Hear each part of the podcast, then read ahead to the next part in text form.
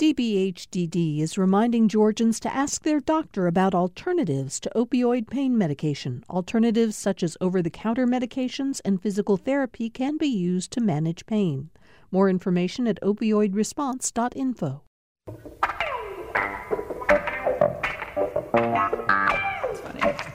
Okay, so I have to admit something. We're sitting here in the studio, Greg Bluestein, AJC political reporter, Brian Robinson, Republican strategist, former communications director for Governor Nathan Deal. Before that, he worked on Capitol Hill, and Stacey Evans, former Democratic state representative and candidate for governor in the primaries back in 2018. And Tamar Hallerman is in Washington, the Washington correspondent for AJC. That said, we're sitting here in the studio, Tamar. You couldn't be a part of this because we're just plugging you in right now. We were having such a great conversation. I looked up at the clock and it was like, oh my gosh, we're actually on the air in 3 seconds. So welcome, everybody, to the conversation that's already been rolling here in Atlanta. Greg, good to see you. We see your byline every day in the AJC. Multiple times a day. Yeah, it's crazy. And you report for the Political Insider blog as well. How are you? I'm great. If the conversation was so good off the air, imagine what it would be like the next hour. Oh, my God. It's just going to get to be. And your colleague, Tamar Hallerman, in Washington, shutting down shop up there, getting set to come down to Atlanta. How are you, Tamar? Good. Trying to shut down shop, but also keep abreast of all these impeachment developments. Oh, yeah. Will not stop. Yeah, we know you're far from done with your work up there, and we're going to be talking about that in just a minute. Stacey Evans, welcome. I'm glad you could be with us again today as well. Since getting out of elective politics, at least temporarily, who knows what comes next, you're now an attorney at Wargo French, right? Correct. And Brian Robinson, just to make sure we're perfectly out front and everything, you do have at least one client in the upcoming election cycle, and that would be? Well, my firm's doing some work with Renee Unterman in the 7th Congressional District. But, I also do some work with the Georgia Senate Republican Caucus, and I am sure that as the stage develops, there'll be more. Yeah, I imagine that's true. But that's not all that I do. It's politics is my avocation. It's what I do for fun. You do a lot of government affairs related communications work. That's okay. Right. Let me start, Tamar. Let me start with you actually, because we know tomorrow Nancy Pelosi is going to finally take a vote, asking the Congress, the House, to authorize an official impeachment investigation, and the resolution, I believe, Tamar, sets out terms for how the public portion of the debate will unfold, right? Exactly. It gives a lot of discretion to the House Intelligence Committee, the committee run by Adam Schiff, who's been doing a lot of work behind the scenes, closed-door hearings in a secure hearing room.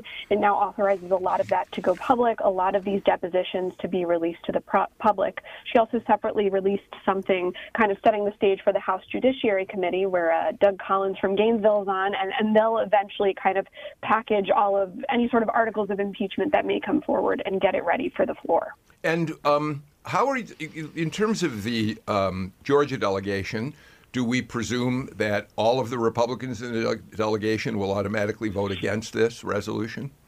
Exactly. I've been talking to all 9 of these House Republicans all week, talking to folks, and no one seems particularly moved by this gesture from Nancy Pelosi to kind of formalize this inquiry.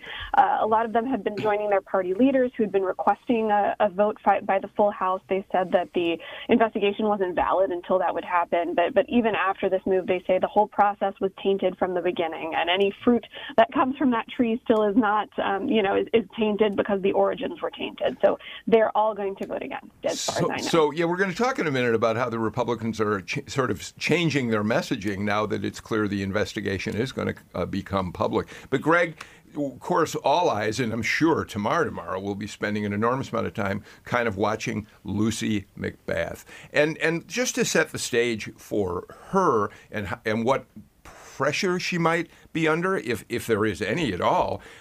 We learned today that a Democrat in New Jersey, Jeff Van Drew, has decided he's going to vote against the resolution.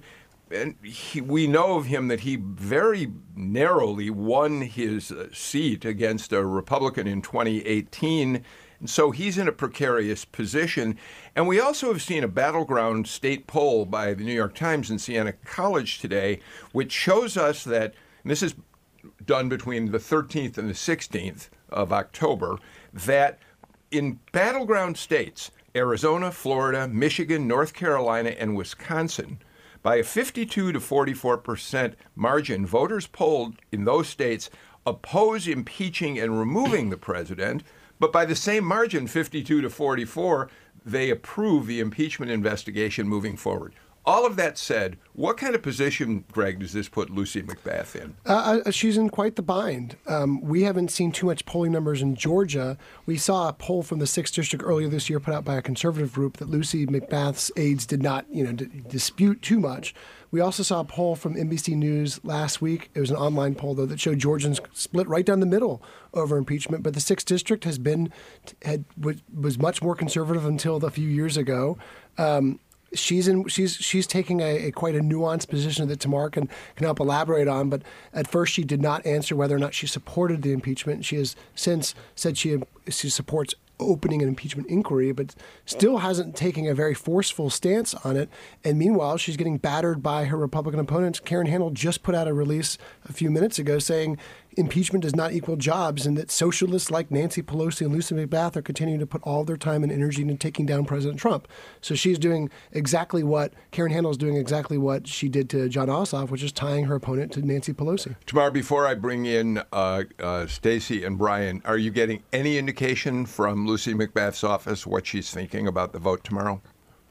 They see this as an extension of a vote that she cast in the Judiciary Committee last month, way before we knew about the Ukrainian whistleblower complaint, anything like that. And that was when the Judiciary Committee, just based on information from the Robert Mueller's Russia report, they voted to kind of set the parameters for an impeachment inquiry. Mm-hmm. McBath's folks see this as an extension of that. They think because Lucy supported that in committee, nothing changes now. Of course, we've crossed a Rubicon since then. Pelosi has, announced this publicly at the end of September, and now we've seen a lot of the leaks that have come out of Intel. It's a much different, state of where we were mm-hmm. from even 6 weeks ago. So, Stacey, this is, I think, what Nancy Pelosi for some time hoped to forestall, making her members vote on this resolution, go on the record, which is quite likely, we can't read her mind, why she didn't call for a vote of the full House to launch the inquiry that they're already in the middle of.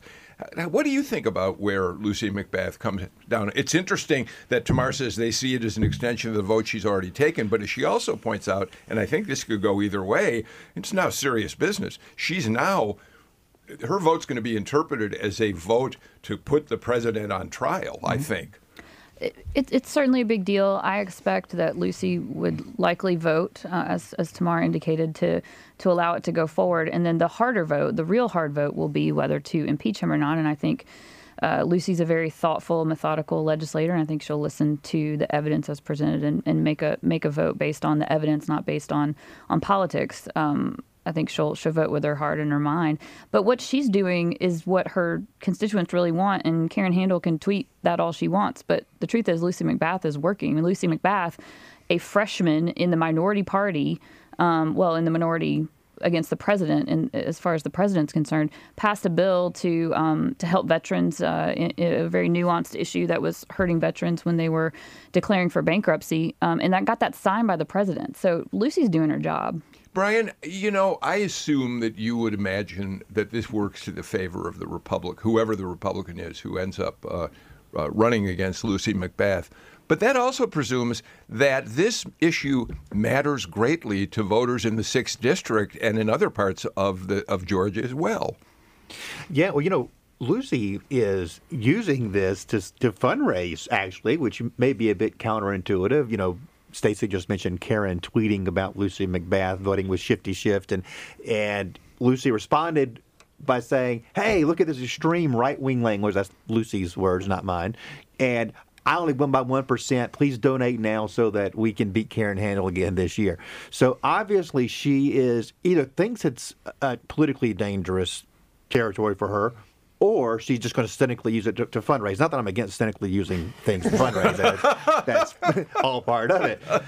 But it, obviously, for people like her, and this Democrat from New Jersey that you mentioned, show that this is not an easy path for swing districts, members of either party. Because there could be some Republicans who are in a tough spot having to align with Trump, where perhaps they have a better approval rating in their district than Trump does. And the only real Republican who'd have that problem is Rob Woodall, but he's retired. But he's, And let's not forget the pressure on Lucy from the other side. We talked about moderates and Republicans who are going to be energized maybe by her vote for impeachment, but also Democrats who are pining for this. I was at a town hall with Lucy McBath recently in Sandy Springs, and if it wasn't the first question, it was one of the first questions, might have been the second question that came up, was from a voter essentially imploring her to support impeachment. And back then it was before a lot of these new revelations had come out, and it was kind of stalling, but it has come up in every event I've seen Lucy McBath at, where she asked questions of the public. There have been a very vocal contingent of Democrats who were even before all these new revelations that were begging her, urging her to take this stance. So what's her messaging going to be? Good question. Republicans would say she's trying to play at both sides by saying she's not forcefully. She's not there yet to support sending it to trial in the Senate. Yeah, but she's still sending fundraising notices out of it. She's still trying to energize her own base by saying that she's supporting the inquiry. Well, Stacey, I mean, Brian really said it. Who isn't fundraising around impeachment on both sides of the aisle? It's sort of unfair, actually, to single out Lucy McBath. Everybody on both sides is using it to raise funds. Everybody's raising money on both sides of it. And remember, there's the congressional office and there's the campaign office, and the campaign office is going to always think about campaigns. And right now that's playing to the base and building money. Lucy's in the congressional office herself. So, but let me go back to that question I asked. Tamar, obviously, you're in the middle of a storm up there. You're in the in the heart of impeachment up there. But every poll we look at tells us that American voters, they put impeachment very low on the list of things that matter to them in the 2020 election cycle. We looked the other day at the PRRI study, which is like 3,600 voters, and on the Democratic side, it was health care that was the number one issue. On the Republican side, it was terrorism. Impeachment didn't even show up, although that poll was taken a little bit before, as you've pointed out, things really started getting very serious. Two things. I mean, first of all, I've heard a lot of Republicans I've talked to this week mention this over and over again. Democrats are spending so much time on impeachment that we're not spending any time on infrastructure, on defense spending, on transportation. Insert your issue here. At the same time, from the Democratic side, as Greg kind of alluded to with McBath's town hall in Sandy Springs, the Democratic base, this is something that they've really wanted even before a lot of these Ukrainian revelations came to light. So they're under an extreme amount of pressure, especially from the candidates who are running for president, who are kind of setting the tone in this debate right now to move forward. So, okay, as long as you've got the ball, let me ask you one more question. The only I've talked about this on the show before, and I always marvel about it. The one Democrat who is in a district that could create problems for him if he made the wrong decisions about a number of issues is Sanford Bishop. But I assume Sanford Bishop down there in southwest Georgia isn't worried at all about voting for the impeachment to move forward, is he? Exactly. I talked to him last Thursday, and he mentioned, no, we need to move forward with this inquiry. It's the right thing to do to preserve our separation of powers. And he's a senior member of the Appropriations Committee. They're the ones who dole out all the federal funding, including foreign aid. And to him, Congress made a decision to give Ukraine a certain amount of money for foreign aid. And the fact that the president stepped in and allegedly according to the whistleblower, tried to withhold it, to Mr. Bishop is a huge, crossing a line. It's really amazing how he's held that seat for as long as he has, Greg. He's a survivor, and it's easy to take those stances that might not align with a big sector of your electorate if you don't have a well-funded Republican opponent. Yeah. All right. Brian Robinson, let me start with you on this one. So we know that Republicans for weeks now This has become a cliche. They're not attacking the substance of what the Intelligence Committee is learning. They're attacking the process, saying this is being done in secret. We know we had that flash mob that went down to the skiff last week and tried to make a commotion to gain some publicity around it. So now I think two things happened. I think, number one, that flash mob maybe had some impact on Pelosi and Schiff getting together and saying, okay, we really better start thinking very seriously about getting this public fairly quickly. But on the other hand, by doing that, they take that issue away from Republicans, and yet Republicans are already finding a new way. It's the horse is already out of the barn. It's too late. They've already started an illegal process. That's true, and you saw that directly from one of the House top Republican spokeswomen, Liz Cheney out of Wyoming, that the process is already hopelessly corrupted by this process. But what you're seeing from the president, on the other hand, is quite a different tact. He is saying process arguments are fine. Go to the facts. The president feels very confident that there was no quid pro quo. He feels very comfortable that the facts as they are going to, that there is a pathway to defend his actions, and he wants to see Republicans stand with him. He's implored them over Twitter, stand with me, stand and fight on the facts. He doesn't think he's done anything wrong, and he wants them fighting on those grounds. Now, I think part of the reason why you're seeing Republicans go on the process is because a lot of them feel more comfortable doing that because they feel like this is clearly a problematic process that they had in place. I think some are a little more iffy about getting into a live TV interview where they're going to get asked point by point, are you okay with this line? Are you okay with this line? That gets a lot more tricky. I think the process is a much more clear shot. Yes, but they've had that issue taken away from them. It's no longer about a public hearing. And once these especially State Department officials start coming forward in public testimony, the Republicans lose that issue, and then they do have to fight this thing on the basis of substance, right? And they better be ready for it. Yeah, absolutely. Yeah. I think we are now moving on to fighting it out on substance. Stacey, you want to weigh in on that? Well, first, this whole idea that this process was bad or wrong from the beginning is really silly. We're working under Republican rules.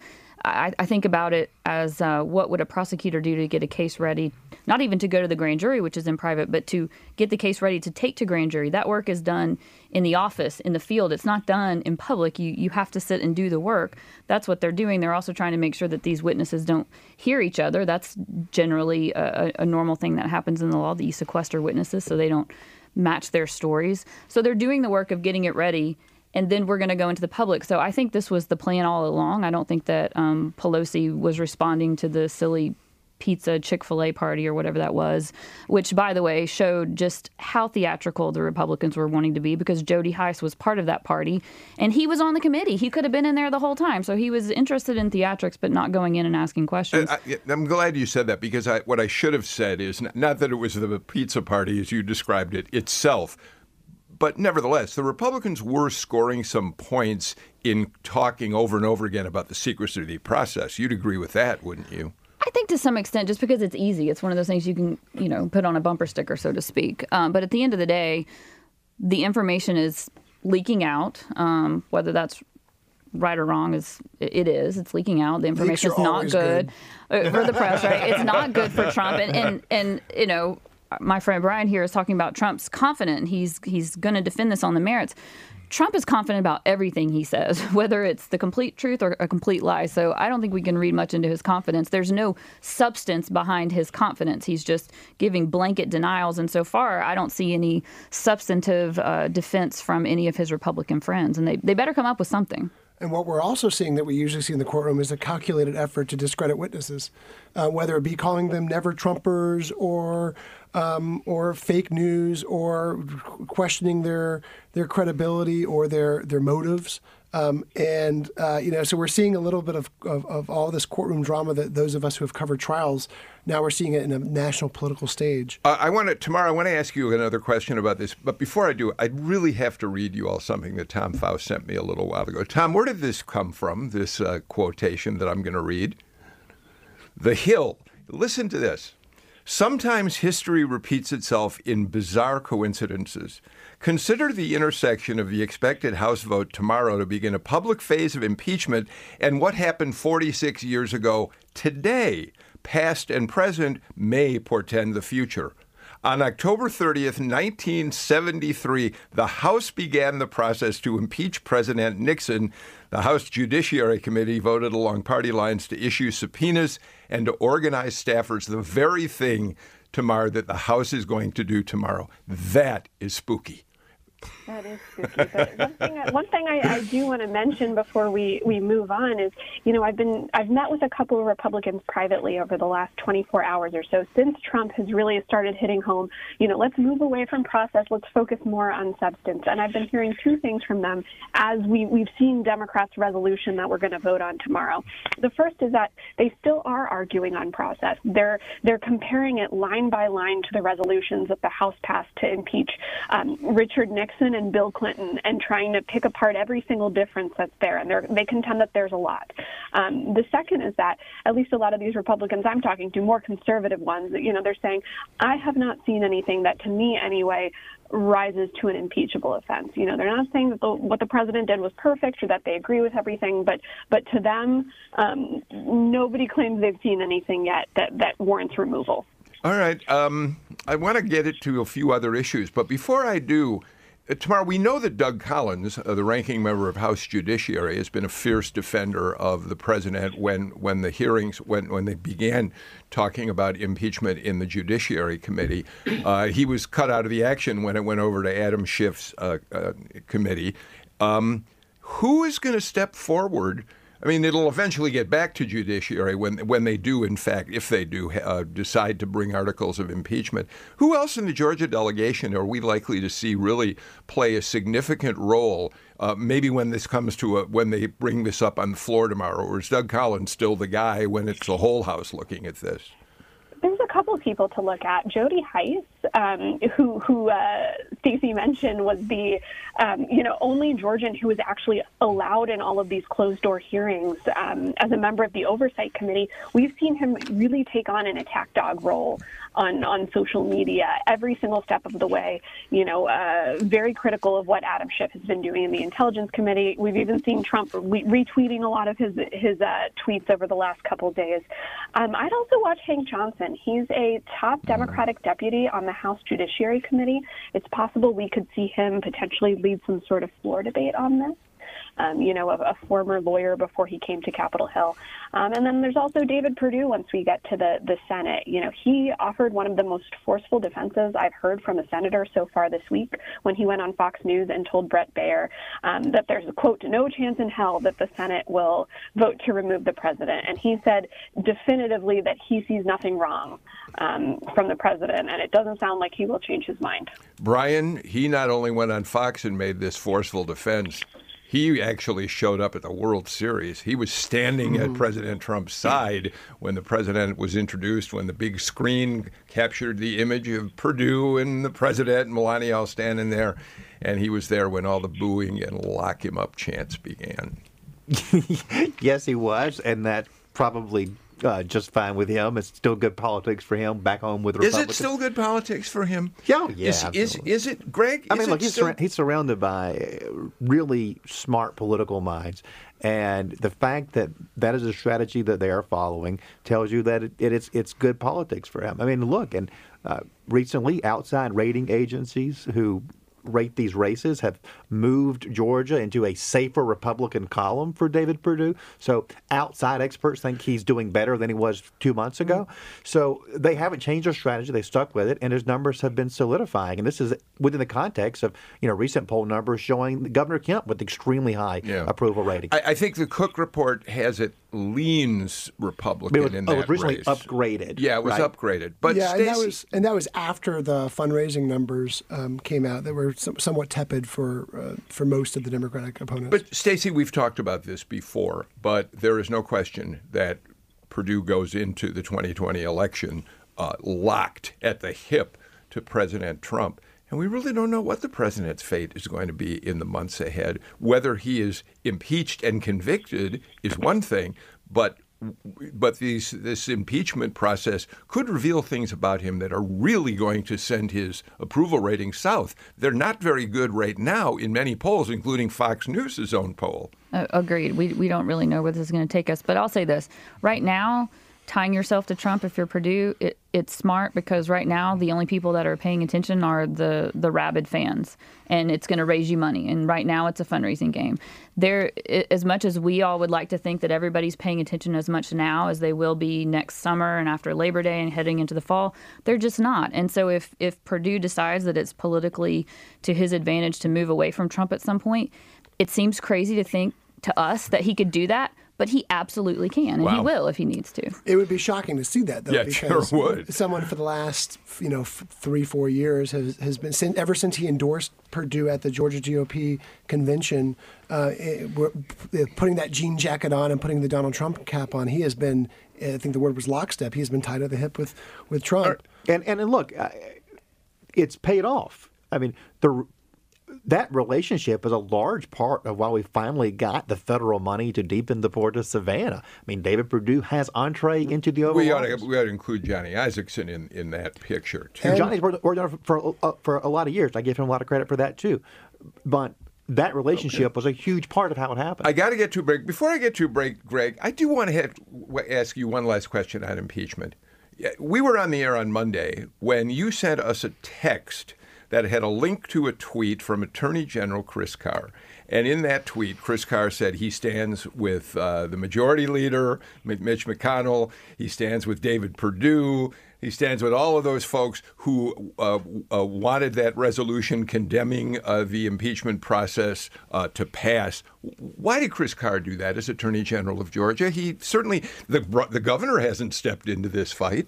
Governor kind of has. Has he? The governor has said. Okay, then I've missed it. Yeah, the governor said in Athens not that long ago that Democrats are wasting their time and distracting. But he's the state's top law enforcement officer. I think he waited for his old boss, who was the former top aide to Senator Isakson. Once his old boss kind of made his stance known on impeachment, you saw, not to say that they're in lockstep, but they generally have the same political philosophy. You saw Chris Carr take this stance. And also, remember, he hasn't applied for the Senate question. Job yet. He might not do it. He's not actively lobbying for it. I believe everyone who tells me that. But, it does signal to Kemp, if he's still somewhere on the radar, that this is someone who'd be forcefully on the president's side on this issue. All right. Well, I thank you for mentioning the Senate race, because that's what we want to take up next after we get to our first break of the show. We'll be back in a minute. You're listening to Political Rewind. You've been thinking about helping this station with a donation. Why not donate that extra car, truck, or RV you no longer need? It's easy. Pickup is free. It could be worth hundreds of dollars in support, and you could even get a tax deduction. Get the process started today. Give us a call to learn more about the advantages of donating a vehicle. And thanks very much for your support. Call 877-GPB-1-CAR or go to gpb.org/cars. Hunter Biden's work with the Ukrainian energy company is part of a long history of the relatives of famous politicians seeking to cash in on connections. Very often there's nothing wrong. Nothing is actually done that's illegal, but that's different than does it become a scandal. It looks bad. Money, family, and politics this afternoon on All Things Considered from NPR News. It's 4 till 7 today on GPB and gpbnews.org, or ask your smart speaker to play GPB. Welcome back to Political Rewind. We have a great panel today. In Washington, Tamar Hallerman, the Washington correspondent for the Atlanta Journal-Constitution, at least until she can free herself up from covering the impeachment, which who knows how long is going to go on, and comes down to Atlanta where she's taking on a new assignment. We have Stacey Evans, former Democratic state representative and candidate for governor. Brian Robinson, Republican strategist and communication specialist working on many things aside from politics. Absolutely. Is with us. So is Greg Bluestein, AJC political reporter. Greg, you filed a really interesting piece the other day, which we of course know that Senate race number one, the David Perdue race, has attracted so far a number of candidates on the Democratic side. We've talked about them. We've had them on this show. Mm-hmm. Senate race number two is kind of stalled. It's kind of frozen in place. Matt Lieberman is the one Democrat who said he wants that seat, but we don't have any other people. And he's not the party's pick. No, he's not the party's pick. He's the one guy who's out there. Neither was his dad, and he ended up getting reelected. Yeah. Good point. Yeah. Okay. And so no Democrats yet, and we're waiting for Governor Kemp to make a move in terms of who he wants to appoint to the Isakson seat by the end of the year. It's a little odd that this thing is so quiet right now. Yeah, it's about a year away from the election. It's been about 11 or so weeks since Senator Isakson said he was going to step down at the end of the year. A lot of Republicans thought it would take 3 or 4 weeks, but not necessarily three or four months. They're grumbling, not on the record, but behind the scenes, that you're losing out on valuable fundraising time, you're losing on organizational time. At the same time, you've also put Democrats in a little bind, too, because a lot of Democrats are talking about maybe the party and maybe that whoever ends up being the party's pick is waiting to see who best matches up with whoever Governor Kemp picks. And meanwhile, you've got two massive developments happening in the next couple of weeks here. You've got President Trump coming in a week. So there's a lot of talk about maybe Kemp was timing his appointment to that. I don't necessarily believe that. It might take a little longer, is what I'm hearing. And secondly, you've got the Democratic debate. And I do think the Democrats will end up having their candidate before the debate, which is November 20th, so it's a little more lead time. So two massive developments coming and all eyes on Georgia for both of them. Absolutely. Stacey Evans, how do you look at that, at the Democrats nobody stepping up at this point? And we ask this of anybody who's prominent in party politics, might you still think about entering this race? The Senate race, no. Yes. I'm okay. Good. All right. But I think, honestly, what's happening right now is you're seeing Democrats be very smart with regard to the Isakson seat. They want to spend a lot of time. Not only are national party organizations and donors having conversations with potential candidates, but potential candidates are having conversations with each other, trying to really work to a consensus in a place where everybody can support each other.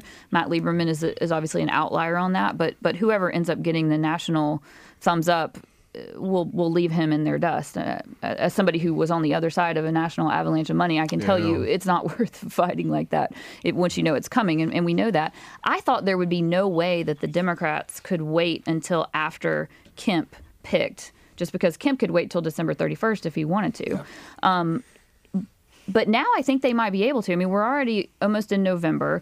The money's going to come for both of these candidates, whoever they are, whenever they announce. I don't think that the month of December with holidays is going to be a crucial fundraising month. So you might actually see the Democrats wait for Kemp. And Kemp's the only one that has a timeline because of Johnny Isakson's resignation. But, of course, he could hold over, too.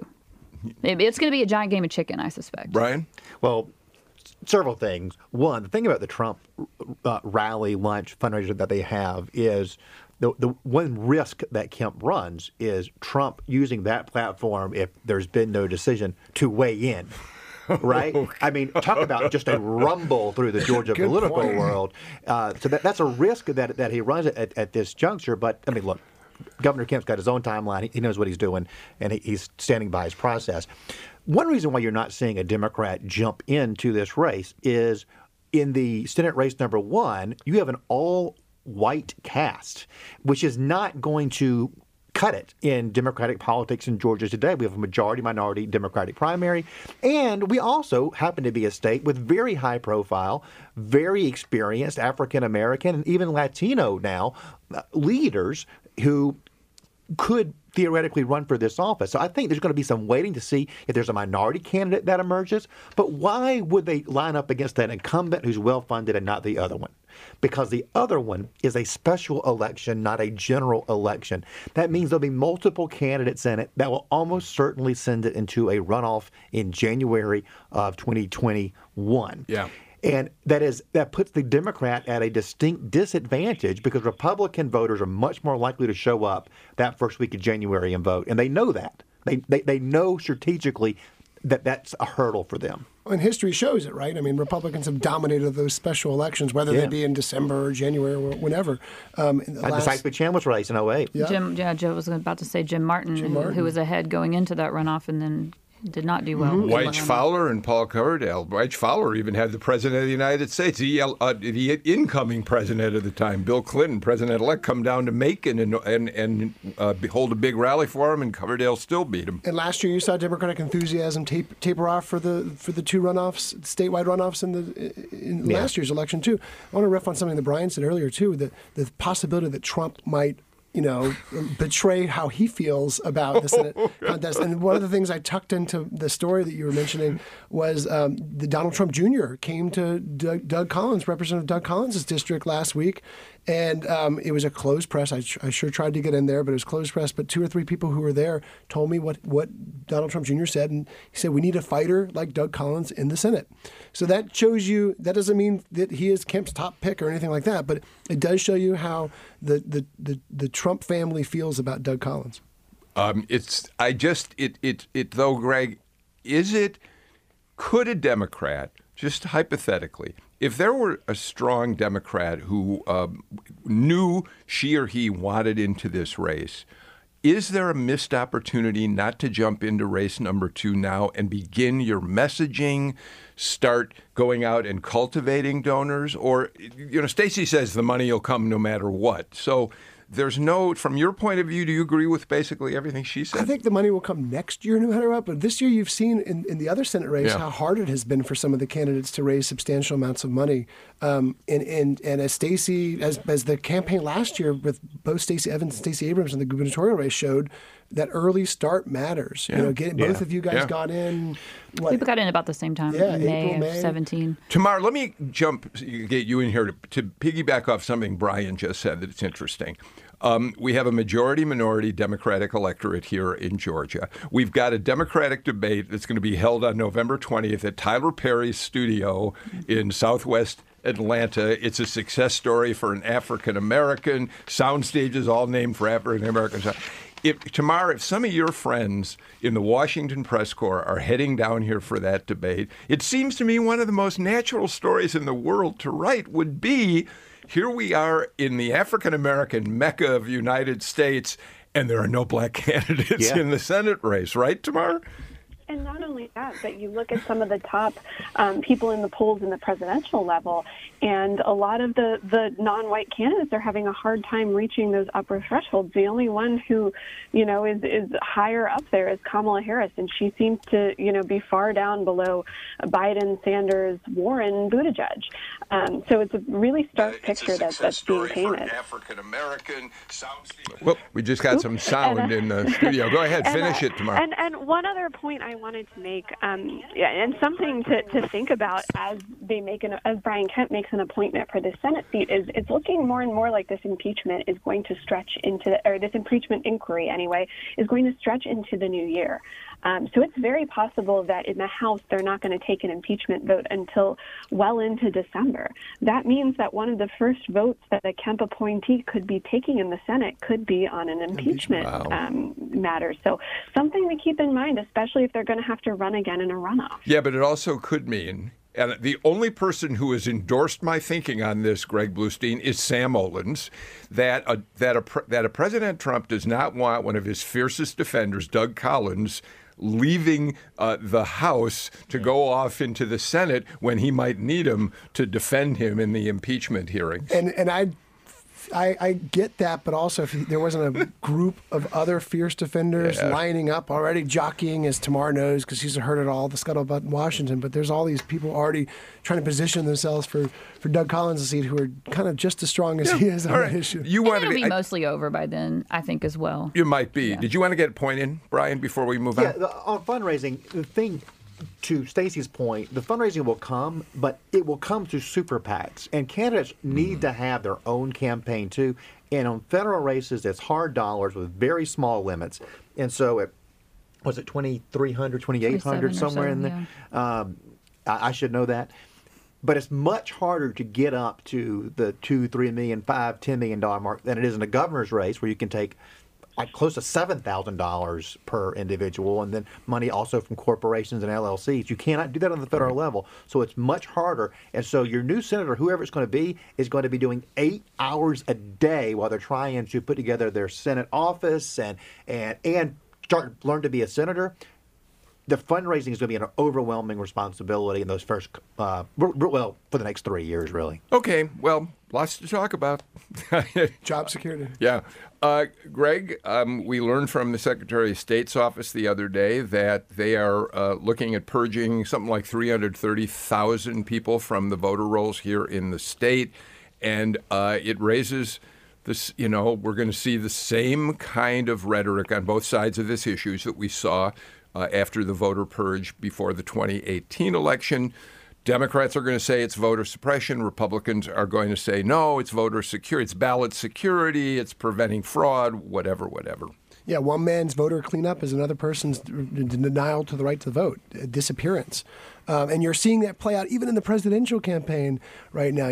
Senator Kamala Harris just tweeted out the AJC story that my colleague Mark Nisi wrote about this, saying that had this not happened, Stacey Abrams would be the governor now. And you're seeing Republicans push back strongly on that. So remember, this is an issue that... happily push back strongly on that. So this is an issue that shaped last year's governor's race, and surely it will come up in the debate next month, and surely it's already being a factor in the presidential race. Okay, rather than argue about on the facts of that, Brian, which I'll give you a chance to do in a minute, I do want to raise one question about this. Am I not correct, Greg, that some of the legislation that the legislature passed in the last session after the 2018 election does offer more protections than what people had previously? There are now more notification requirements. If you are taken off the rolls, you get more notice about that. Stacey, does that neutralize this as a problem, or is it still a problem? Overall, it's not good. But I also want to be clear that it's largely not moving the needle on election results. I mean, a lot of the folks that get taken off are when folks that go through the rolls compare to the people that have died or check the change of address and somebody might have moved out of state. But there are a lot of mistakes that are made, and some people do get removed that are not supposed to get removed, but it's smaller. But I really question, why do we really need this? No one's ever really made that case, and given how controversial it is politically, and there's talking points on both sides, and all the money that's involved in it, I think it's causing more harm than it could potentially cause good by keeping the voter rolls "quote unquote" clean or scrubbed. And does it really matter? I mean, the only people that spend more money when there's more people on a voting list than might actually be relevant to come out for an election are candidates, because you're sending more mail. What does the state actually gain by taking people off the voter rolls? I don't know what it is. Brian, I think that's an interesting question. I mean, what is it now? 6 years, 3 election cycles. If you don't vote, you're off the rolls. Why should I be denied my registration? Why should I have to prove who I am if I choose not to vote for 3 elections? Well, proving who we are is a requirement on every single one of us. No. I'm being purged if I don't vote in 3 elections. Have to go back and say, oh, I need to get back on the rolls. That's really my point. Somebody who gets a postcard at a particular address, the one that's listed on the voter rolls, and they ignore numerous attempts by the state to get them to respond, are not people who are going to go show up and vote on election day. They just aren't. If you care at all, you will get that postcard and for free send it back in.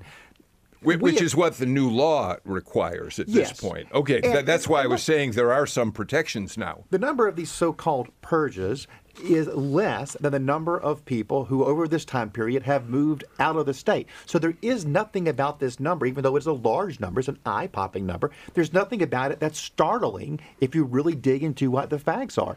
And we have to do this, Stacey, because it is integral to the integrity of our elections process. It begins to be unwieldy, it gets to be too much, and it opens us up to possibilities of fraud. Is there any example of anybody showing up to vote that was dead or moved to Michigan? And is there any evidence of somebody showing up to vote who was purged?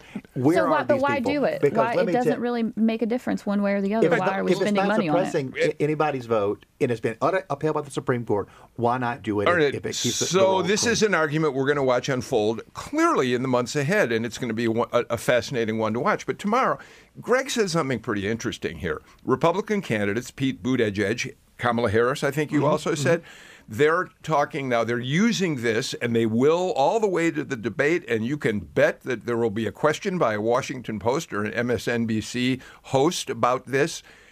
Tamar, the national media has always written about voter suppression in Georgia ever since 2018 in a more sinister way than the local media, which has watched it on the ground, has. It's not as if reporters, say, at the AJC or GPB radio haven't looked at it and said, yeah, there are some significant problems. But the Washington media really has advanced this story as much more sinister. And I wonder about whether we're going to see that again moving forward. Or do you disagree with my premise? No, I agree with it. And you saw it during, in media coverage of the governor's race from national publications, a lot of glowing coverage of Stacey Abrams and kind of her vision for, attracting different types of voters and kind of what she was talking about after the election was over as she was pushing to get all the votes counted. And I'm sure we're going to see a lot of these presidential contenders who come for the November debate try and appear at events with Stacey Abrams and talk her up a lot, too. She's become such a national name. So not only is it good for their base to associate themselves with her, but they're, everyone is angling for that endorsement from Abrams, although I'm not convinced it's going to come before the primary. Okay. Tom Faust, I still need to get a break in, don't I? All right, let's do it right now. Come back with more. This is Political Rewind. My name is Peter Broadhead. My wife and I own Brighter Day Natural Foods Market in Savannah. We've been in business. This will be our 40th year. We are a natural foods market. We've been underwriting with Georgia Public Broadcasting, and it's been very, very effective. We're reaching people that are very thoughtful and just want to get more in-depth information. So when our name comes up, they're in that thinking process, and they're not tuning us out. To find out more about becoming a corporate sponsor, email sponsorship@gpb.org. On the next Fresh Air, my guest will be Sam Esmail, creator, writer, and director of the TV series Mr. Robot, starring Rami Malek as a hacker with dissociative identity disorder. His attempts to save the world are at risk of destroying it. The fourth and final season is underway on the USA Network. Join us. Fresh Air is this afternoon at 3 on 88.5 GPB Atlanta and gpbnews.org. During the break, Greg Bluestein was looking at his phone. Everybody at this table is looking at their phones while we're having this conversation. It's astonishing, that you're able to focus, have such a great conversation while you're reading your phones. Greg, what did you see on Politico? Well, we just mentioned Senator Harris and her tweet about Stacey Abrams. Well, she is slashing staff and restructuring her campaign as it's losing cash. She's making an all-out bet for Iowa. Iowa is always going to be a really important staging ground for her campaign. Now she's basically redeploying most of her campaign operatives that still exist. They're still on her campaign to Iowa, and if she doesn't do well there, I'm sure she's not going to go. Well, but it's interesting. So now she slashes staff, but it was after the last debate tomorrow that Kamala Harris announced just that she was going to virtually move to Iowa. But of course, that's where everybody is right now. All the Democrats know they'd better be in Iowa. Maybe they'll make this quick trip down to Georgia, but they'll be back in Des Moines before you know it. All right, let me look at a couple other quick things.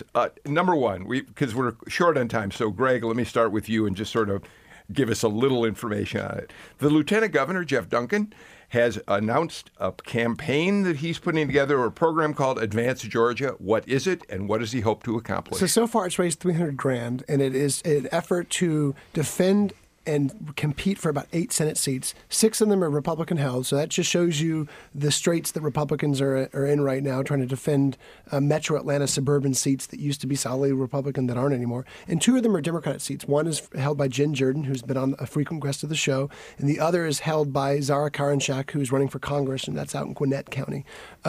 It's also an effort for him to flex his muscles a little bit. He had some run-ins with his own caucus this past year, and this is a way for him to exert some more influence. And I also see it as a pretty big sign that he's not interested in the Senate race either. So, yeah. Brian, what I think is interesting about that story that Bluestein had is, number one, all the attention that's been focused on the Georgia House and Democratic efforts to pick up and perhaps take the majority in the House.